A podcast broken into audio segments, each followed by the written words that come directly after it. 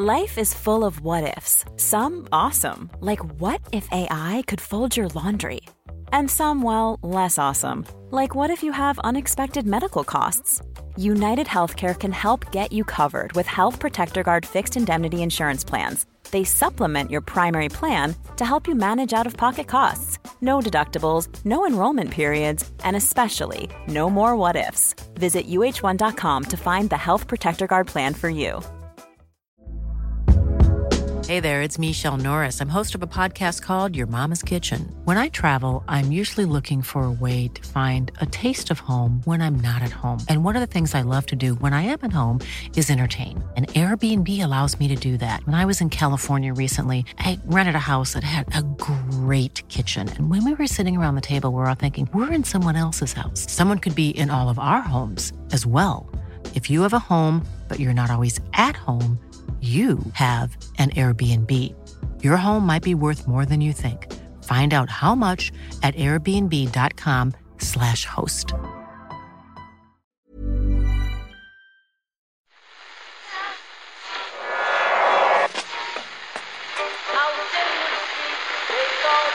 What is that? That's the second time it's gone off.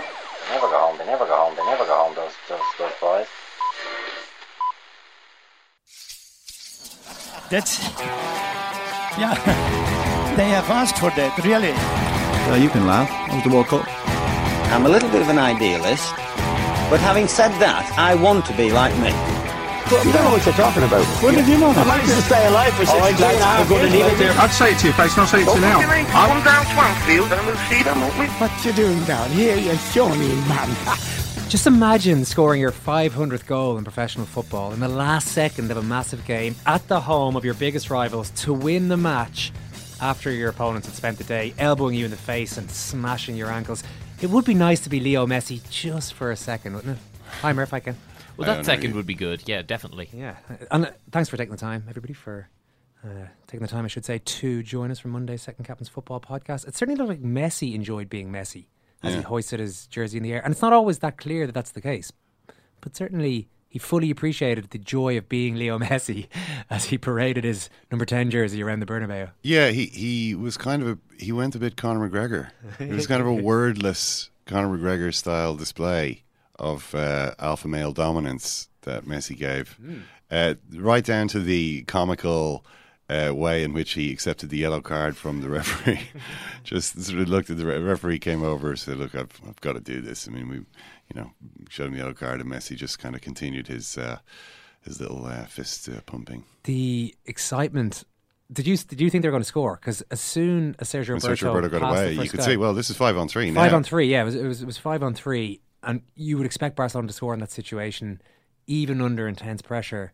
But you know Messi is the guy that they're going to look to to do it one way or the other. Yeah. Whether Roberto just gives it straight to him or whatever happens, there was such composure by all the players involved to Yeah. the point that they got it to Messi. And as soon as it's rolling back, and oh, hang on, this is Messi. That's Messi. Yeah, this is good. going to be a goal. Yeah. Uh, so you did see you, you thought they'd do it. Well, not until that, not until Sergio Roberto he got away from everybody. You know, he, he I, I can't remember who the first player he beat was. Maybe Modric. He beat. Then he went past Marcelo. Modric always a, for a good soft shoulder to take on there. It's, it's like in rugby when you know the big lads look for maybe a small scrum half to take on. You might want to. Throw Yeah. Um, but it, it was incredible that Real Madrid let themselves be put in that position. You know, this is uh, everything had been had had kind of gone their way. Well, I mean, they they had the red card obviously to deal with, but they'd got the equaliser, and then this ridiculous two minutes of I've never seen a, a, match of that size have two minutes of injury time called by the by the officials, and really they should have just been all back in their own half, and instead they're trying to win the game crazily, just getting completely carried away. Like a total rush of blood to the head. Let's, oh yeah, you know, we are Real Madrid. You're idiots you know, just just defend for two minutes, and that's the that's the league, and uh, they they really really really screwed it up. There's already been a lot of messy talk in the last 24 hours, and there will be plenty more. But I know that you guys, for you, there's only one man whose opinion really counts. Take it away, beIN Sports USA. Roberto to Piqué. Busquets to Roberto. Did they gamble too much? The Champions League hero against PSG leading the break. Gomes looking for the overlap. Alba inside. It's Messi! Oh! Again! The medicine man arrives and sinks his flaming spear into the hearts of Real Madrid. All the pieces falling into place. Messi, born in the crossfire hurricane, and he is jumping Jack Flash right here. Do you agree, Ken, with Ray Hudson that Leo Messi was indeed born in a crossfire hurricane? Oh. you're not a, you're not a Hudson fan as such. Come on, Ken. Sometimes there, there's a time and place for Ray Hudson. I mean, once every three years, maybe. The time and place is not, you know, vandalizing the great moments of football history. His flaming spear. He, he, he is a flaming spear. He wasn't talking about his flaming spear. I I mean, it's just I, I, when I saw that, I actually saw it last night, and I thought, I really miss Barry Davies. you know, fine goal, fine goal. Just, just his little. Uh, Barry Davies would say something understated and, and classic. He would be able to find the words for a moment like that. Those were not the words. you know, that was it was just ridiculous. You know, it's like when when the the match has produced a, an incredible moment like that, you don't need the commentator to just start blurting out this word salad, flaming spears. Like, what is he on about? You know, what is that? Uh, what's he even trying to do there? I'm not a fan of. One notable absentee at the Bernabeu yesterday was Neymar. The official line is that he's serving a three-match ban. In reality, he could still be recovering from his over-the-top emotional reaction to getting knocked out of the Champions League last week. Is Neymar paid to cry? Was a question Ken posed on Thursday's World Service podcast. That was a fun one. You were on fire late last week, and you really, I felt you really developed as the week progressed. Amazing contribution on Friday's show. Well done, well done, Ken. Uh, Friday's show. What was? Oh, that was the identity of the Dortmund attack suspect that was revealed. So we had a great one there. All of that's available for you on the Second Captain's World Service, where you can also get the background on Macron versus Le Pen in the French elections. We did a, well, I should say, Ken did a politics podcast on that one recently as well. SecondCaptains.com for all the details on how to join up for just five euro a month plus VAT. Now, Ken, please report on some sport. Um, so yeah, I mean, we, we'll talk again about the Madrid uh, Barcelona game. I mean, Zidane said afterwards, "I'm not saying we lost our heads, but with the scores level at ten man, we pushed very high up. That is dangerous. We've paid for it. I'm not going to blame my players. We always try and win the game. We just didn't manage it today. You know, isn't he supposed to be the one who decides whether they push up or not? I mean, maybe they ju- maybe they are just ignoring him. If so, it's not a good sign. You know, he." Uh, you know, Zidane has done incredibly well as the manager of Real Madrid. When you look at the record, you know, he's won the Champions League. Uh, he's lost very few games. He's had a record unbeaten run. However, he's now lost consecutive matches to Barcelona and Bayern Munich. They ended up winning the Bayern Munich match, of course, but they did lose 2 1 in injury time. I think they've let in nine goals in their last five matches.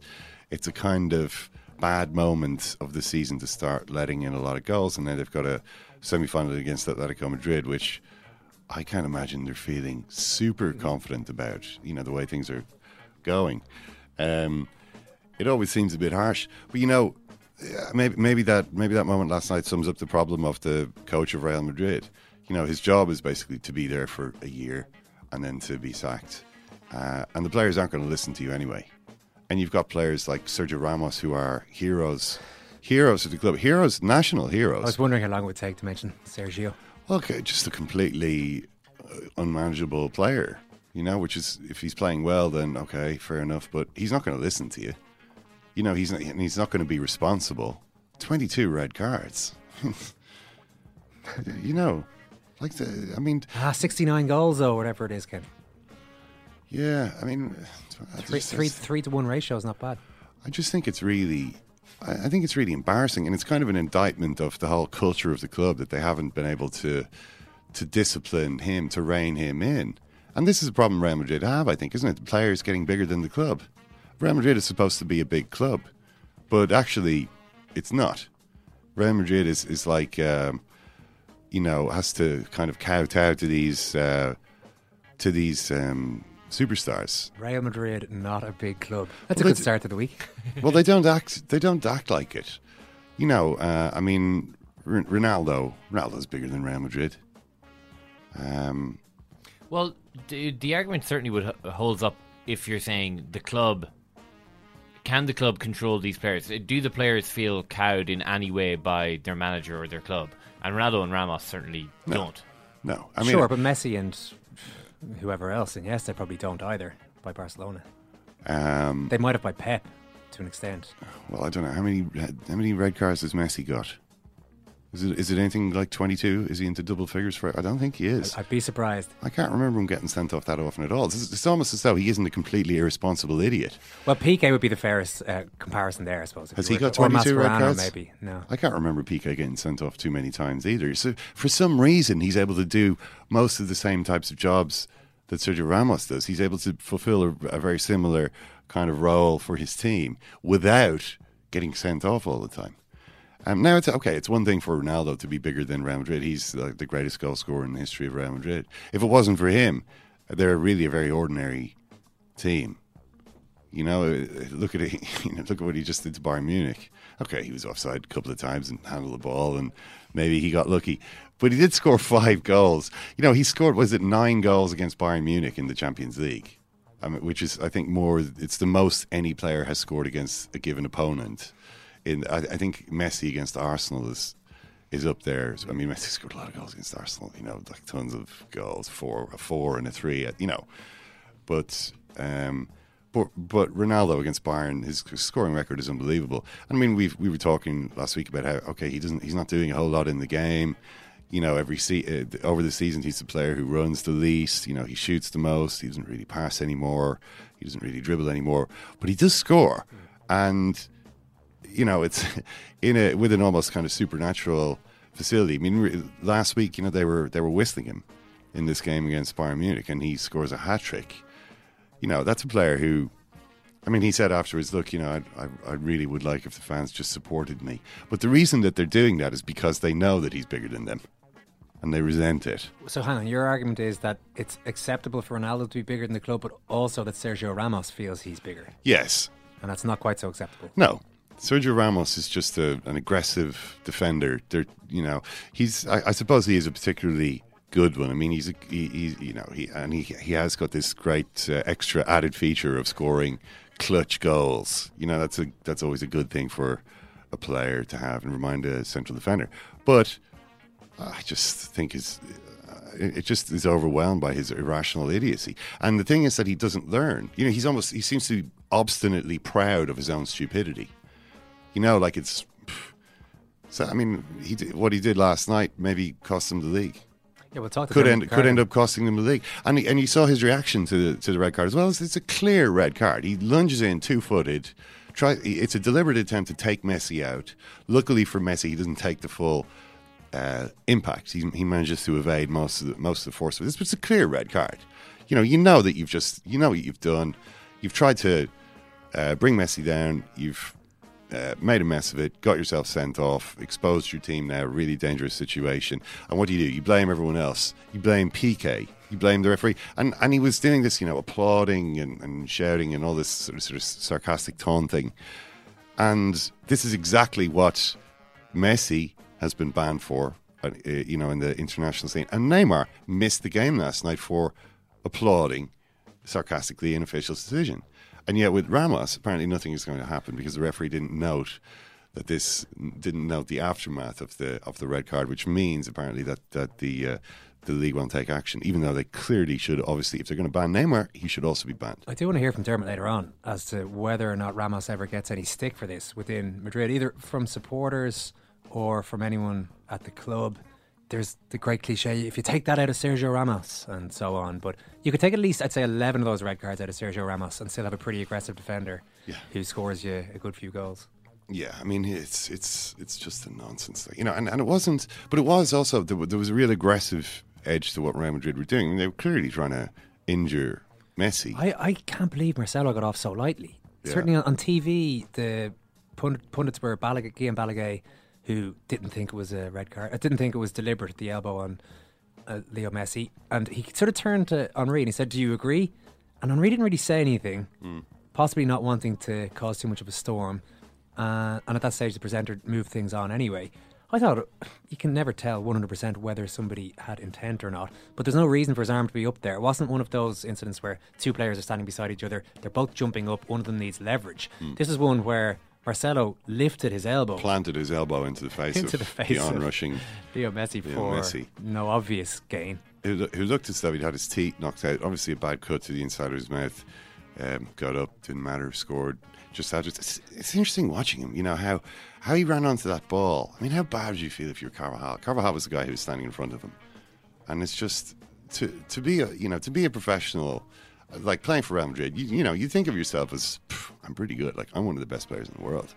You know, I'm a Real Madrid player. I'm I'm pretty top, and then just to be humiliated like that, the way that Messi went past him was just like, oh my god. You know, this, you don't you don't often see this type of a player beaten so comprehensively. You know, just with one like touch.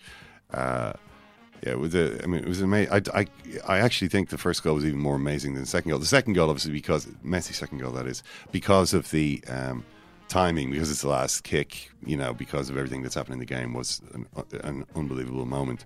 But technically speaking, the first goal was, I was amazed he pulled it off.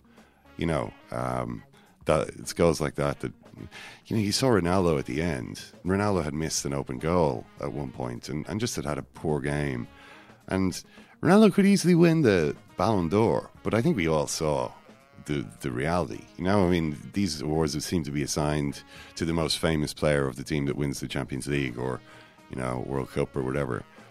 Uh, and if he wins that this year again, he probably will win the Ballon d'Or, and, and it will be a joke, just like the previous time. Speaking of awards, N'Golo Kante, PFA Player of the Year in England. Yes, um, Zlatan third, Hazard second, and Kante uh, wins PFA Player of the Year.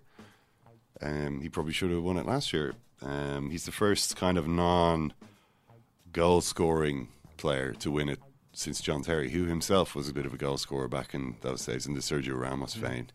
Um, he, uh, yeah, I think I think it's a it's a good decision. I mean, recognizing this the importance of this guy's contribution, I don't, don't think Chelsea would be winning the league if they didn't have him. I don't think Leicester Leicester clearly wouldn't have won the league if they hadn't had him. Um, he seems to be the decisive player in the league. And Dele Alli wins Young Player of the Year for the second year in a row. The only other players who've done that are Rooney, uh, Robbie Fowler, and Ryan Giggs. Um, it's also five out of six wins the last six years for Tottenham in Young Player of the Year, which no club has managed to do. No club has dominated the Young Player of the Year award like Tottenham have done. But can you name the Tottenham players who have won Young Player of the Year in that time? I'll give you a clue. Dele Alli's won two of them. Harry Kane's won Harry Kane. one of them. Yeah. Harry Kane. Just one. Yeah. Okay. So we're going back One. further than that. What's our, what years are we looking at then? Uh, 2013 and 2012.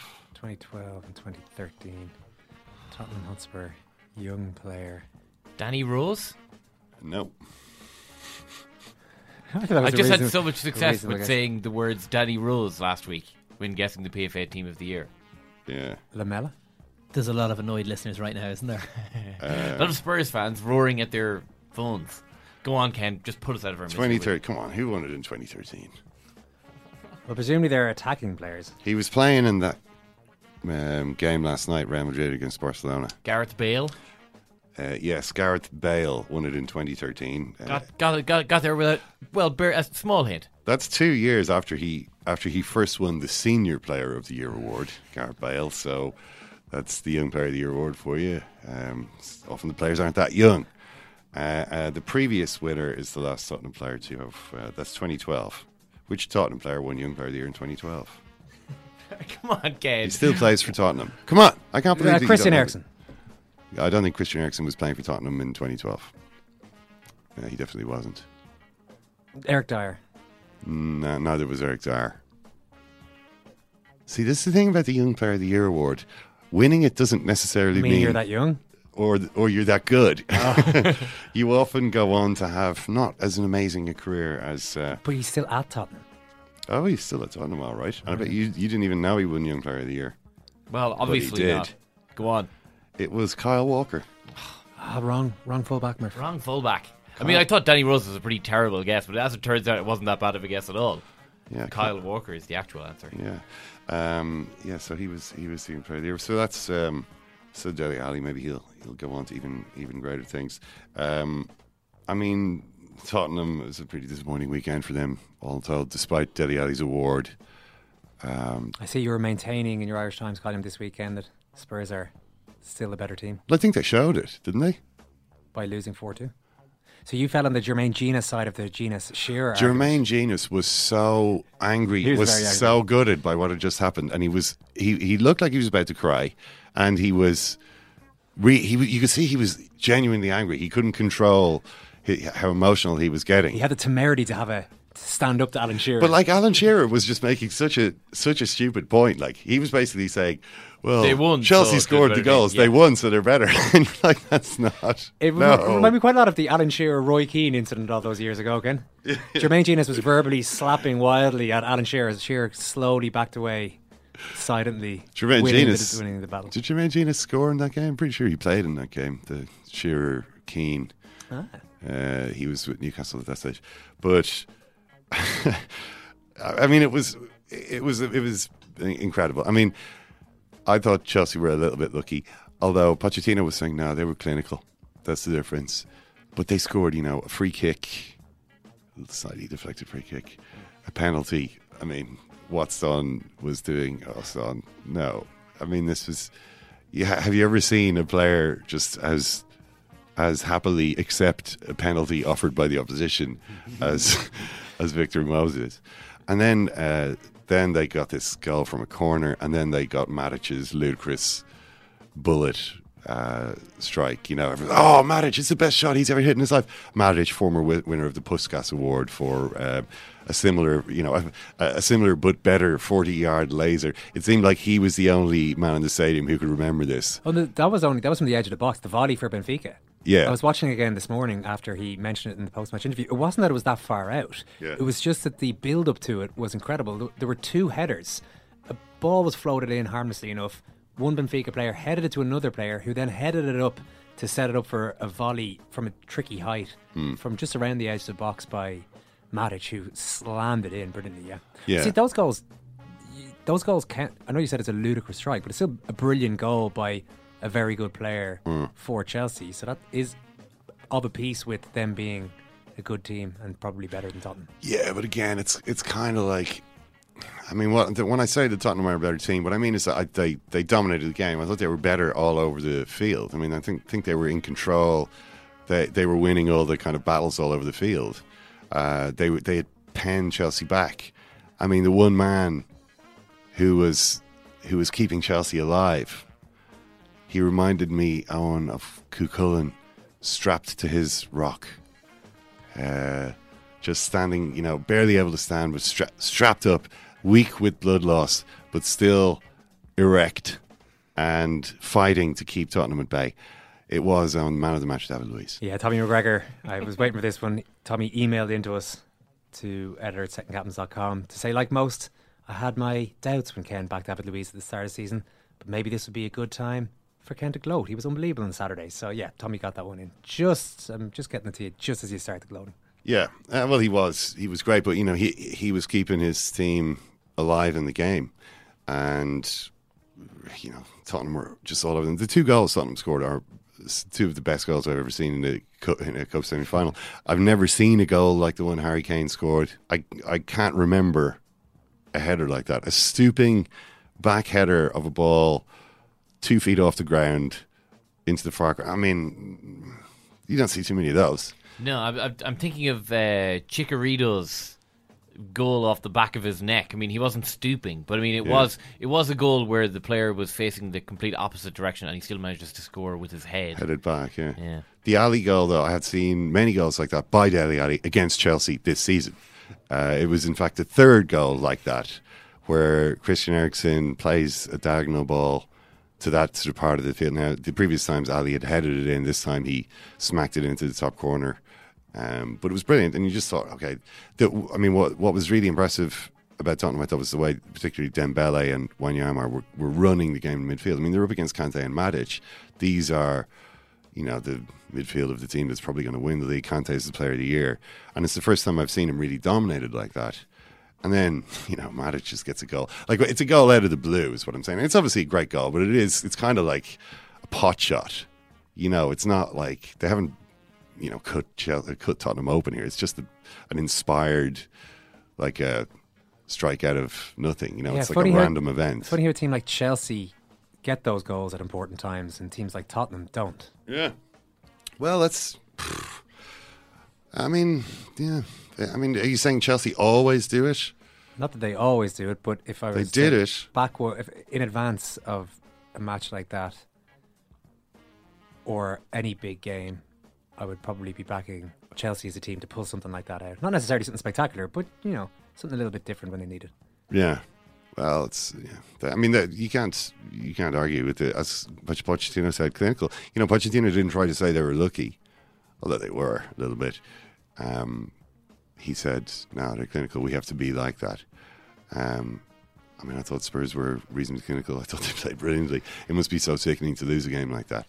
And uh, they're going to, well, you know, they could still win the title. You know, I don't think it's necessarily over yet. Chelsea still have six games to go. But, so where are we? Uh, the, the other thing was Arsenal. Arsenal um, beating Man City, coming from behind to beat Man City, um, which I didn't expect. You know, when, when Sergio Aguero scored his Shane Long goal, and he, uh, and, and at that point he thought, well, that's, I know that that's the end of that, and um, yeah, really, Arsenal apparently had the slogan "Be together" etched on the dressing room floor, and uh, it seems that the slogan worked.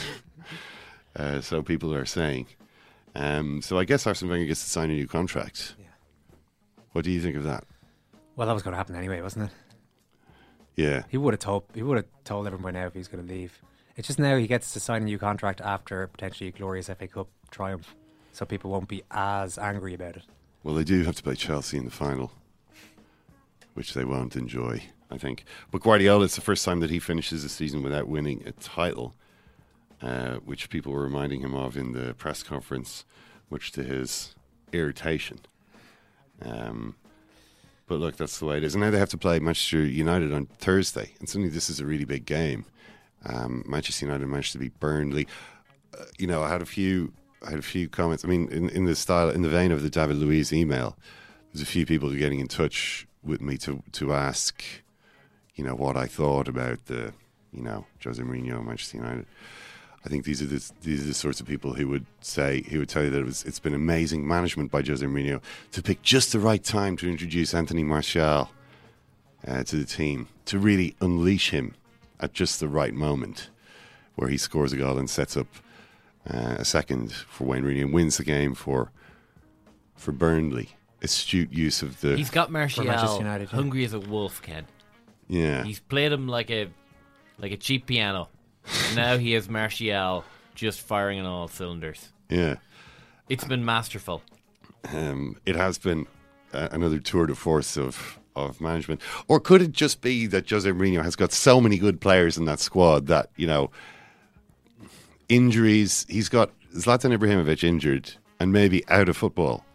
Uh, Marcos Rojo injured. You saw the shirts and so on. They were they were uh, paying tribute to their fallen um, fallen comrades. Um, but when How's- this how so- how uh, far away are we from uh, the laying of reeds for injured teammates? You know, in the centre circle. Well, didn't they, I mean, I- I- Brazil did have did have a wreath, didn't they? For Neymar, No, they Did just had have the a jersey. wreath? They had just, it was just the jersey. jersey, yeah. Um, A minute silence for Zlatan uh, Ibrahimovic's knee injury. well, it sounds like a bad injury. I mean, Zlatan says, oh, "Look, only I get to decide when I retire." This is his his latest update, you know. Um, but he does concede he will be out for He's a got while. very veiny legs, hasn't he? Have, have anyone seen this Instagram post? Very veiny thighs, certainly. It's unbelievable. Um, Was it- impressive vasculature in the thighs. We've talked about the old varicose veins issues in the past. No, this isn't past. varicose now. This is a different thing altogether. okay. Um, but but so having lost Rojo and Zlatan, he's forced uh, Jose Mourinho to, uh, to turn to his squad, uh, and he pulls out Anthony Martial, whose goal against Burnley brought his transfer value up to 80 million euros, and Daley Blind, who's better than Marcos Rojo uh, because he can play football. And as a result of this, the team has actually improved due to a couple of cruciate ligament injuries. Um, that's the squad that Jose Mourinho has got at Manchester United. And I do wonder if it might. I mean, at the moment, okay, City are at home for this game on Thursday night. Um, you know, won the previous game between the sides in the league, but lost in the cup. Um, and it's yeah, it's difficult to see. And the reason why it's a big game, really, for both teams, or both teams have a good opportunity here, is uh, thanks to Sam Allardyce. Sam Allardyce, the uh, who has finally won at Anfield On his 14th attempt? on his 14th attempt, but he, he was going there with the right team. It's Crystal Palace who have won there for the last three seasons. So, um, really, I mean, that's an incredible record. Palace just are doing this every year now. And this, I think, is the worst. I think it was Liverpool's worst defeat under Jurgen Klopp. It was, it was every, uh, every flaw, every problem with the Liverpool team under Jurgen Klopp to the maximum possible extent at the worst possible moment of the season. I assume Big Sam was slow and reluctant to go into those flaws and how he exploited them, right? Funnily enough, no, Owen. Um, Big Sam actually uh, gave a lot of detail uh, when he talked about this game. He gave a lot of detail about what had happened in the game. So let's share the let's share those details. From start to finish, we were tactically exceptional. So Big Sam. Uh, why this league is so exciting is that when you set out a game plan, it can turn over the opposition even when it is not expected by most people. It is why this league is so popular around the world. We did that today. So, obviously, the game plan that's what people watch the Premier League for. The game plans. Uh, specifics, Big Sam. I want to hear specifics about your amazing game plan. We did that by not getting. We did that as in we we achieved the thing we've just been talking about by not getting involved in things that wouldn't allow us to counterattack against the opposition or expose the opposition's weaknesses. I by, by sitting back and not getting involved in the game, you know, just waiting, waiting for a mistake. He said, with our limited possession, we expose Liverpool's weaknesses. Twenty-seven percent possession. We expose Liverpool's weaknesses time and time again. Ultimately, that has brought us from one 0 down to win it. I give the players a huge amount of credit for the way they defended and how they exposed the weaknesses of Liverpool defensively, which in the end they couldn't cope with. Liverpool at home play superb attacking style, which means both fullbacks will go right up the pitch. It's very similar to Arsenal which means Matip and Lovren are very exposed. Because they're very exposed in that position, if you get the right runners in behind them, they're two big men that don't like turning and going back to goal. That's exactly where Johan Cabaye came in today. The ball over Lovren's head to Cabaye left those two centre backs dead. Then you ask your players to deliver the quality you need in the Premier League. Cabaye's ball to Benteke was outstanding. On the corners, everyone knows Liverpool are pretty weak. they conceded six off corners, which we told the lads about. It's now seven off that corner that has got us the winner. oh my god! Do oh, it's you're amazing. Jurgen Klopp, are you not hating Sam Allardyce? Oh, absolutely, That's- absolute it's like saying. "Look, this guy's this guy's a shambles of a manager. Look how easy it was for me to Yeah. pick apart his little his little team, his little Liverpool team here, trying their best against. We knew Big they were Sam. weak. We knew they were weak in corners. Leave those big, awkward centre halves exposed. You know, very similar to Arsenal. Twenty-seven percent possession. We'll try and get that number below twenty next time we're here. But uh, I mean, yeah, it's it's it's incredible. But what Klopp said, Klopp said, uh, I told the boys after the game, it's frustrating, disappointing. We made mistakes. We have to feel it today. Uh, there's a reason not only for what happened in the game, but how you react. Uh, he says we all need to get more used to it than we are. A game like this, when it's not the biggest excitement, I could see it in a few faces in the body language. I could hear it a little bit too. So he's he's kind of talking about the fans and players at Liverpool all having this attitude of, you know, here we go, Crystal Palace. And, you know, when you see they've lost, all the defeats they've had in the league have been against the bottom eight teams. Yeah, have they not noticed Crystal Palace's recent results though? They're Yeah. knocking everybody off the perch. Two thirds of the goals they've conceded in the league have been against the bottom eight teams. Yeah. So they've got a real attitude problem here and, and also a tactical problem. They have a problem against a team that does what Crystal Palace did, which is to wait, wait, and not get involved in the game. You know, they're not going to do what like Dortmund did when they played against Liverpool, or you know, Manchester City would try to do, or teams that Liverpool have beaten. Those teams get involved in the game, try to attack, and can then get caught out. And Liverpool, you know, once if the game becomes open and end to end, then they're good in that situation. They're hopeless in this situation where they they're up against a team that's just waiting back. They don't know what to do, and they don't play with any intensity either. Like you, you watch them, they have the ball, they're passing it about in midfield, but there's no. There, there are no real ideas there. There's no sort of right. We're gonna, you know, you can't sit back against us because if you do, we're just gonna hammer you. You know that kind of way. A really dominant team uh, Manchester United would be the usual example in English football over the last 20 years. You go to Old Trafford, you say, okay, you know, right, lads, two banks of five. Let's let's uh, not give them any space. And you do that, and you're just going to get beaten. They, they will make enough. There will, there will be enough attacks. The ball ball's going to come into your box enough times that you'll let in two or three goals. It's a kind of a it's a losing strategy, and, and against Liverpool, it's a winning strategy. And the thing is, it's been a it's been clear they've had this problem for a while, but I don't see any any um, changes. And that's it for today's report on sport.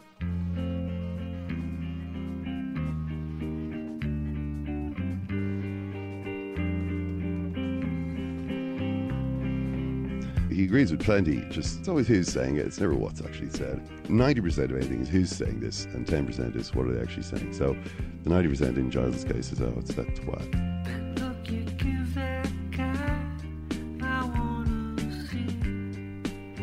Looking right at me. John is the best football brain in the world.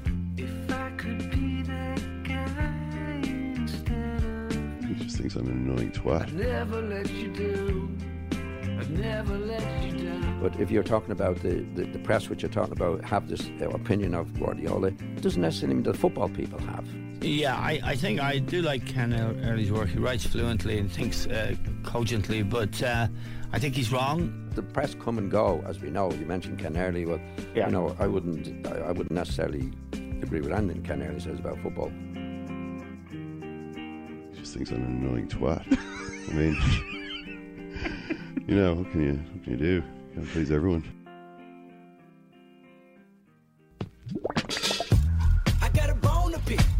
I do like Ken Early's work. I do like Ken Early's work. I, I wouldn't necessarily agree with anything Ken Early says about football. I'm mad, but I ain't stressed. He writes fluently and thinks uh, cogently. You mentioned Ken Early, but I, I wouldn't necessarily agree with anything Ken Early says about football. He just thinks I'm an annoying twat. Dermot Corrigan is in Madrid. Dermot, an easy one to start with. Luis Enrique said after the match, Messi is the best player in history. Do you agree? Uh, hi, guys.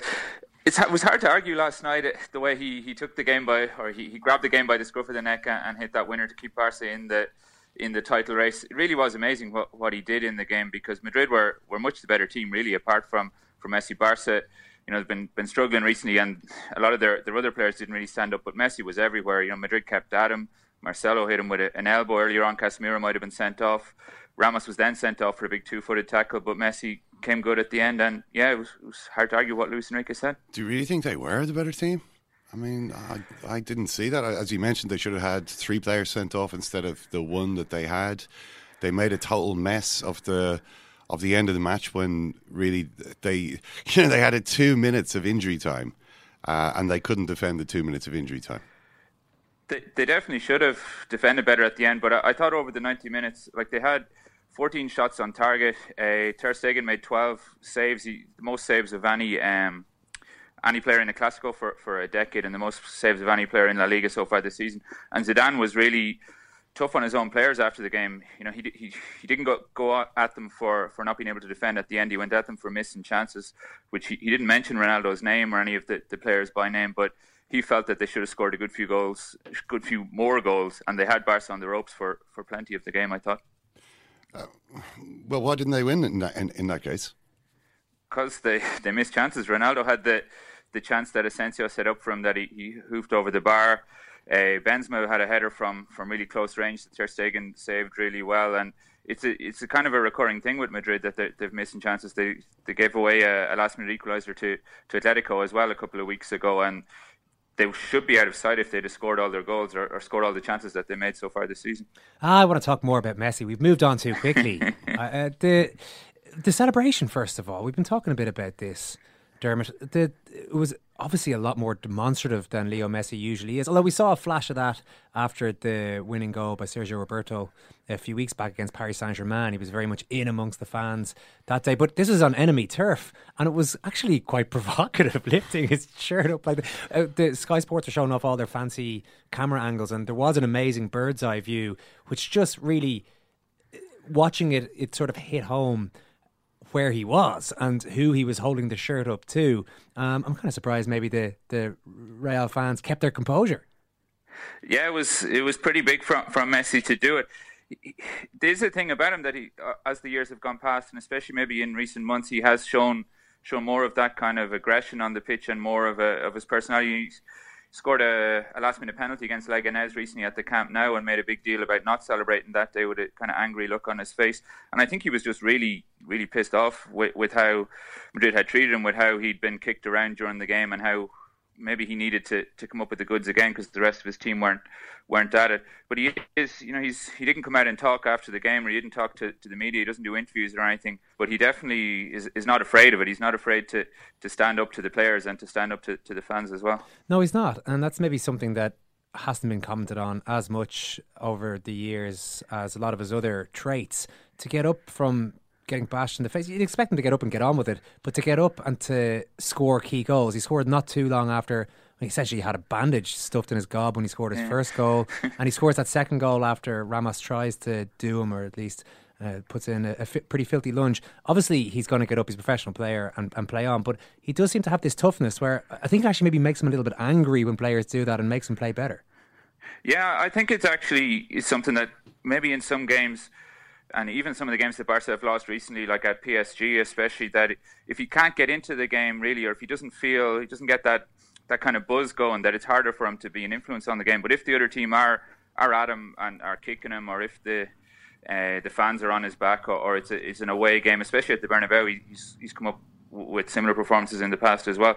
That he's a he's a he's a tough little guy. Like it's hard to know what's going on in his head because you know, he doesn't really talk to anybody, and I don't know if even some of his, his closest teammates really know what's going on inside his head. But there's definitely that kind of inner drive there, and he's when he's angry, he's, he's even more dangerous. Jordi Alba at least knew what was going on in his head. I can't, I, I couldn't see uh, whether they made eye contact in the build up to the goal, but it was clear that Jordi Alba he knew exactly what he was going to do when he ran onto the ball and cut it back to the edge of the box. And then, you know, you, that was the moment when everyone saw Messi just striding onto this ball. And you kind of knew that, okay, this is the, this is the right player to be arriving onto this ball in this situation. Um, but, I mean, watching the build up was quite interesting because, you know, Real Madrid just don't seem to be aware of Messi's presence on the pitch at all.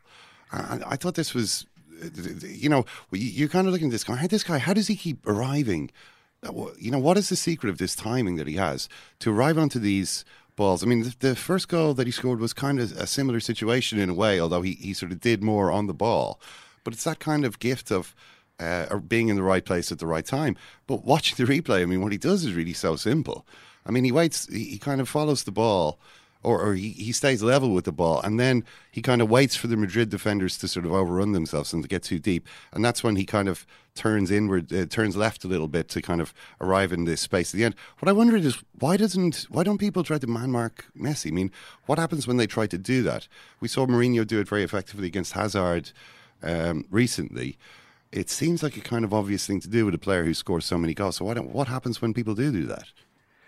Yeah, I, I, guess that's what PSG did as well. That the teams who have who have bottled Barca up or have bottled Messi up have been guys who've put a, just a load of players in that around the D there and just left their holding midfielder to, to stand there or have one guy follow Messi and another guy who just blocks up that space because he, he does arrive there and score so many goals.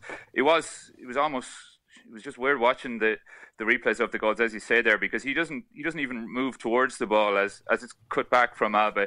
He just kind of waits and time seems to he doesn't seem to rush her. It's almost as if time is, is stopping for him, and he just calmly puts it in. As you know, Modric has gone flying past him, as Marcelo has gone flying past him. Everybody else is is tearing around, but he just seems to. I don't know. He has that, that sixth sense or that instinct or whatever it is that, that makes him so dangerous. But he, you know, it was the, the composure that he showed as he put the ball away was almost the most impressive thing about it. That he didn't whack at the ball or he didn't overrun it or he didn't do anything else. He just kind of calmly placed it in the corner and then then went off with the crazy celebration. Speaking of tearing around, 22 red cards now for Sergio Ramos, Dermot. Does that rank in your top five? Yeah, it was it was pretty funny from Ramos, all right, and there was no real need for it as well because Madrid were, were doing pretty well in the game at that stage. I, I you know inside the stadium, I felt that they were probably going to going to win the game, and Messi was he was dangerous, of course, but he was in his own half, and he wasn't it wasn't like there was a, a clear goal on or whatever. And then Ramos, you know, says it wasn't a wasn't a foul, gets into a bit of a row with Piqué before he goes off and comes out in the, the mix zone afterwards and says he's seen it 40 times and it was definitely only a yellow. Like Ramos, he, he comes up. That's what you get with Ramos. He has these the last minute winners, or he, he gets his head on the end of things and, and wins trophies for Madrid. But also, he loses his head completely sometimes. And you know, I think it's five different Clásicos he's got sent off in, often for for fouls on Messi. And even when he was on the pitch, you know, we said about Messi go, ghosting into space for the first goal. None of the Madrid centre backs were there when, when Messi picked up the ball on the edge of the box. That that should have been Ramos's job as well. And you you have to you have to take the good with the bad with Ramos, I guess, and, and that's what you get. Does he ever get criticised for uh, this type of incredibly stupid behaviour in? huge matches. I mean, does is, does anything ever happen to discourage him from doing it again? Because it doesn't seem like that ever happens.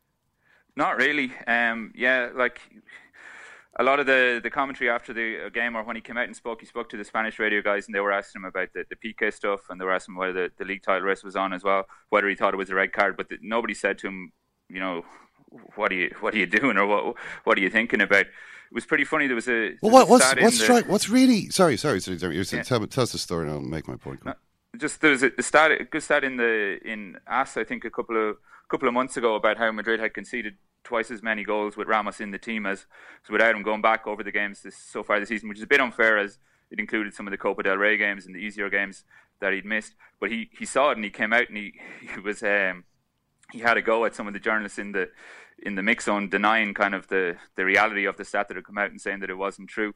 And he is he's somebody who who looks after his own image pretty well. He'd know that the reporter is pretty well, and he doesn't take he doesn't take personal criticism well at all, and, and people kind of go easy on him because of that. I think. Yeah. Well, uh, I mean, what what amazed me about that foul was how reckless it was. I mean, the the risk that he was taking there. I mean, if he was the man who who broke Lionel Messi's leg with a lunge like that, that's a way to go down in history. You know, people, uh, and I think that that the criticism he would get following that might might penetrate his little bubble that he's created, um, in which you know uh, he doesn't actually commit these type of red card offences. Uh, the, Pe- Pepe Pepe's been at Madrid for I know almost a decade or so now, I think, and the thing he's most loved for, and most remembered for amongst the, the hardcore Madrid fans is when he stepped on Messi's hand in one of the the Clásicos at the Bernabeu when Mourinho was in charge. I think maybe maybe outside of Madrid and outside of Spain that that would go down as a bad thing. Well, I guess breaking somebody's leg is not is, is never a good thing, but I don't think that was going through Ramos's head when when he threw into, threw himself into the tackle. Dermot, how does Ramos play with Piqué for the Spanish national team? I I think they I think they, they get on pretty well. There's a bit there's an element of, of doing it for the for the cameras or just doing it for, for the, the fun I think of how they, they go back and forward in the media all the time.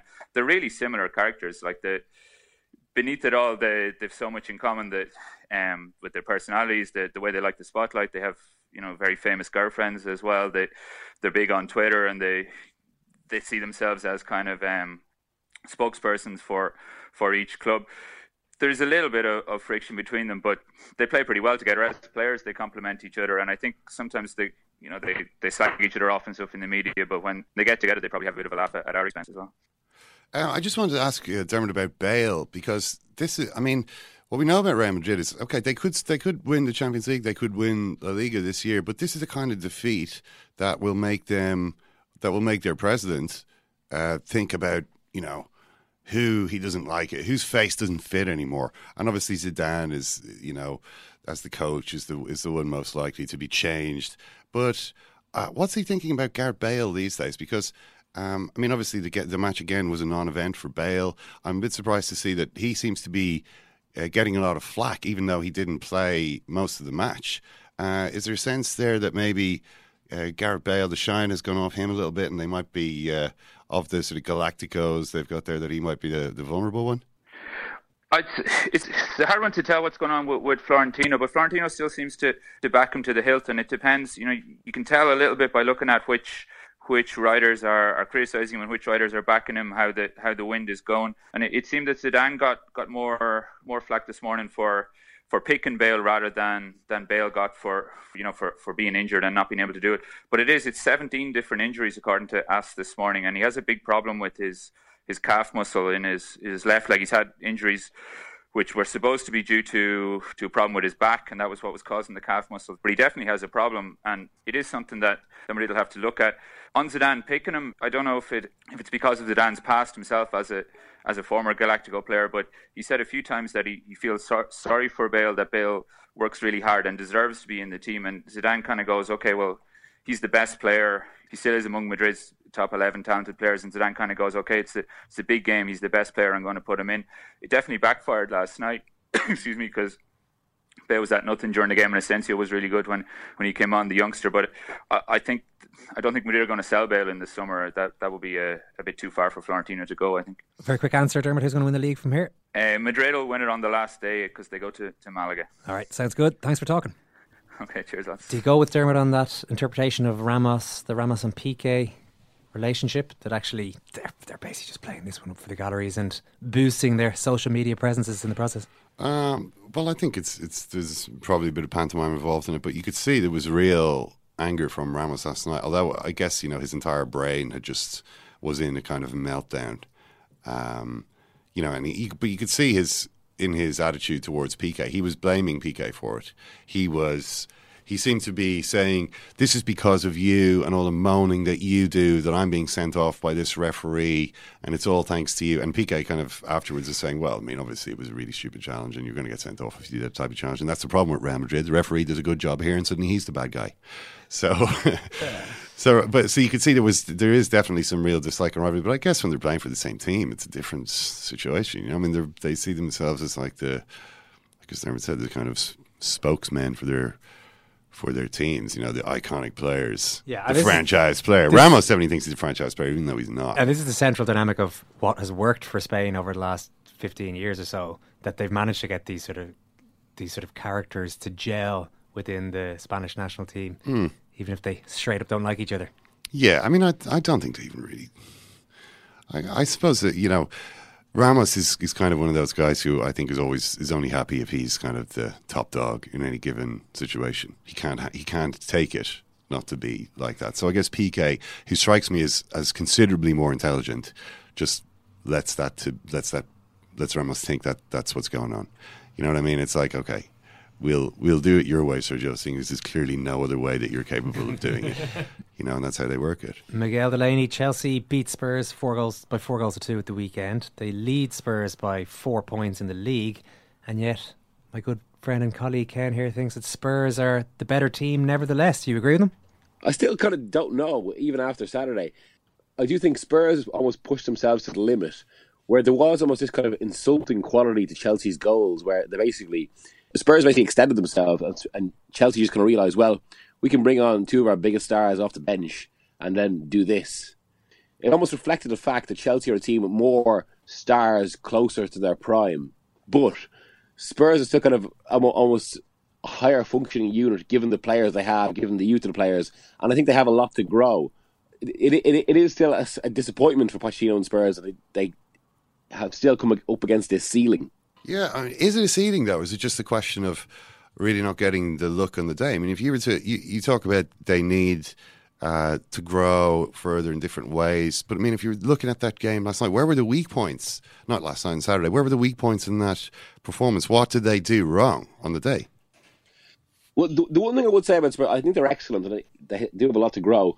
But the one thing about Spurs in those games that, that stands out is that the reason they're on this run in the Premier League is basically they completely overwhelm a lot of lesser teams. But in, in these games where they can't find the goal, and, and it happened on Saturday as well, essentially, once they got the second goal, and the second goal came from like a ludicrously brilliant Eriksen cross, it was Beckham level, uh, so they had to produce something of that quality. But after that, they were dominating the game.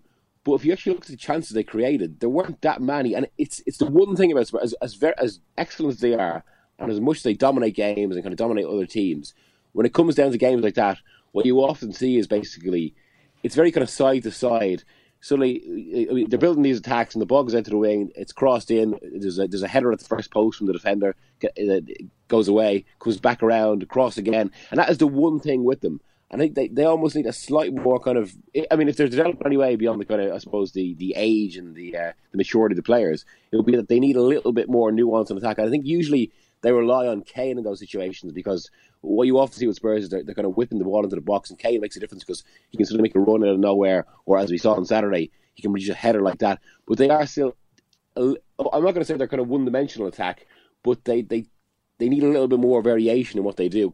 I think they're still a little too reliant on trying to uh, physically overwhelm teams, and that came across on Saturday. Whereas Chelsea, even though I think they, they were second best on, on Saturday, Chelsea, they just had that I suppose more more nuance to their uh, to their creati- creativity. Do you think that they are in danger of losing players, Tottenham, if they don't win, if they don't actually win something? Because I mean, uh, you know, we were making the argument that, or I was making the argument, they have been the best team in the uh, in the league for two seasons. They're not they're not going to win anything. It looks as though Chelsea are probably going to win the league. Um, you know, they they're they're not going to win any trophies this season. Then, just like last season's on them. Do you get to a point where if you don't win trophies, you you do start to lose players, even ones who seem to be happy uh, there? Because you know, frankly, other managers are going to come to these players and say, "Look, you can stay at Tottenham, but you know, don't expect to win anything there."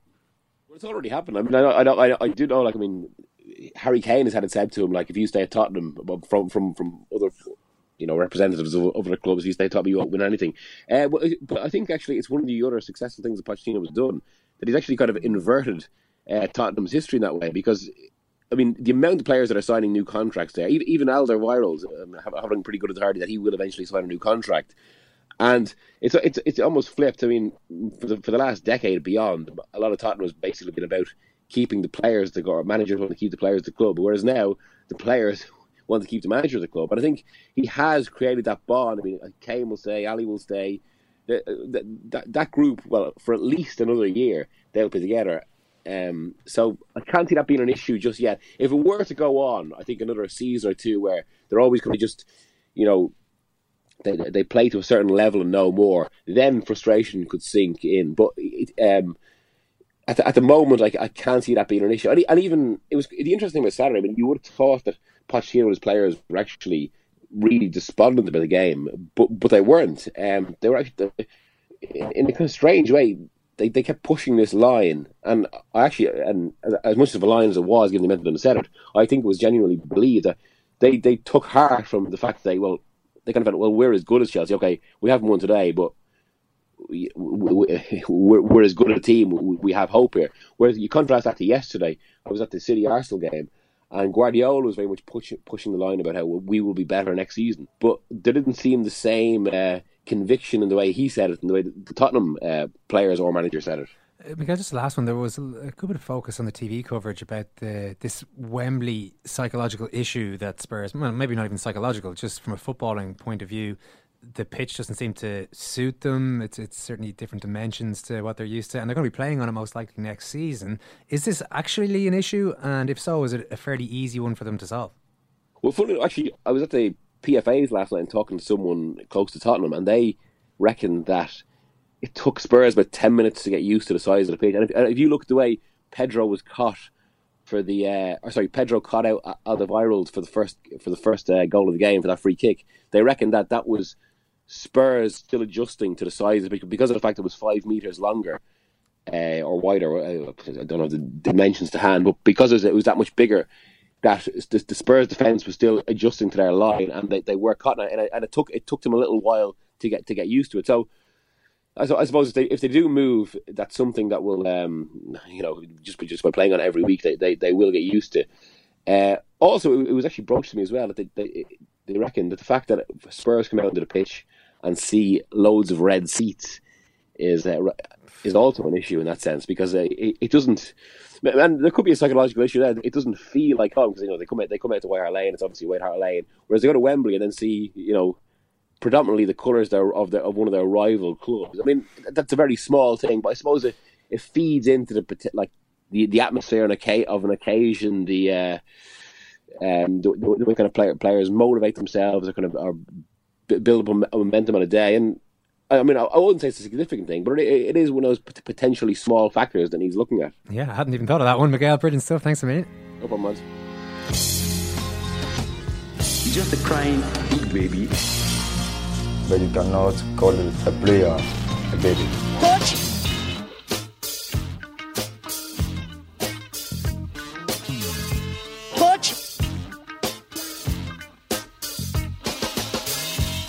Which is the game you wanted a victory, but it didn't happen? What happened? I want victory for every game. Where do you think you got it all wrong today? Which is the game you wanted a victory, but it didn't happen? What happened? Well, it's just uh, the nervousness. You look frustrated on the pitch. Which is the game you wanted a victory, but it didn't happen? What happened? You wanted victory. Well, I wanted victory. Which is the game you wanted a victory, but it didn't happen? What happened? Where do you think you got it all wrong today?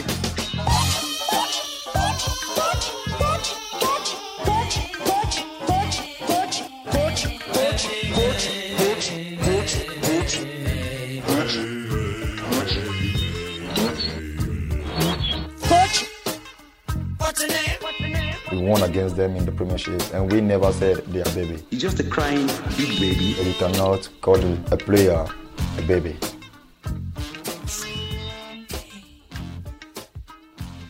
You buying into that theory about the, the red seats being what is off-putting for Spurs? No, not the No, seats. not The, the seats. The pitch, size of the pitch. the pitch size. I mean the The quality of the grass was mentioned. Yeah, Uh, well, it's not so much the quality uh, or lack of quality. It's more just the the actual species of grass being used in Wembley is a lot softer and, and stickier. Yeah, Um, and the grass is longer. I mean, it, Do Tottenham not play on different patches of grass each week though? This Should is they the not be used to maybe adapting their games? The- the- like the Wembley, um, the Wembley pitch is exactly the same size, 105 meters by 68 meters, as 10 of the Premier League grounds. The Premier League issued a, um, you know, edict a couple of seasons ago saying, okay, we want to standardise totally the size of pitches. Premier League pitches should be 105 meters by 68 meters. Everybody who has a stadium who could accommodate a pitch that size needs to please do that now, thanks. And so 10 of the teams did, and then there's 10 teams who don't have stadiums that allow that. One of whom is Tottenham, whose stadium is a little bit shorter end to end. I guess their new one will be 105 by 68, but the current one is 100 meters by 67. So the difference in width is only one meter, which, you know, I guess isn't that huge. But five meters in length, yeah, okay, it's a you know nearly five percent difference. That's you can see that making a difference in the details. Um, I still think it's kind of overblown a bit. Given come that- on, Spurs! Jesus Yeah. Christ, come on! Uh, they're, they're just finding finding reasons to freak out about things, or you know, it's it's a lot of nonsense. Like I mean, Tottenham play well on pitches that size all the time in the Premier League, so I don't see any reason why Wembley would be different. So we better wrap things up. We have got another podcast to record today, which is going to feature Champions Cup elimination for Munster and Leinster. The Galway hurlers on top of the world. I see Cyril Farrell saying that they're going to romp to the All Ireland title. So we'll Mm. talk a little bit about that. Oh yeah, and it turns out we were right about Ilie Nastase. Bit of a dickhead. thanks, Ken. Thanks, Murph. Thanks, Alan. Thanks, Thanks, Owen. Thanks, Ken.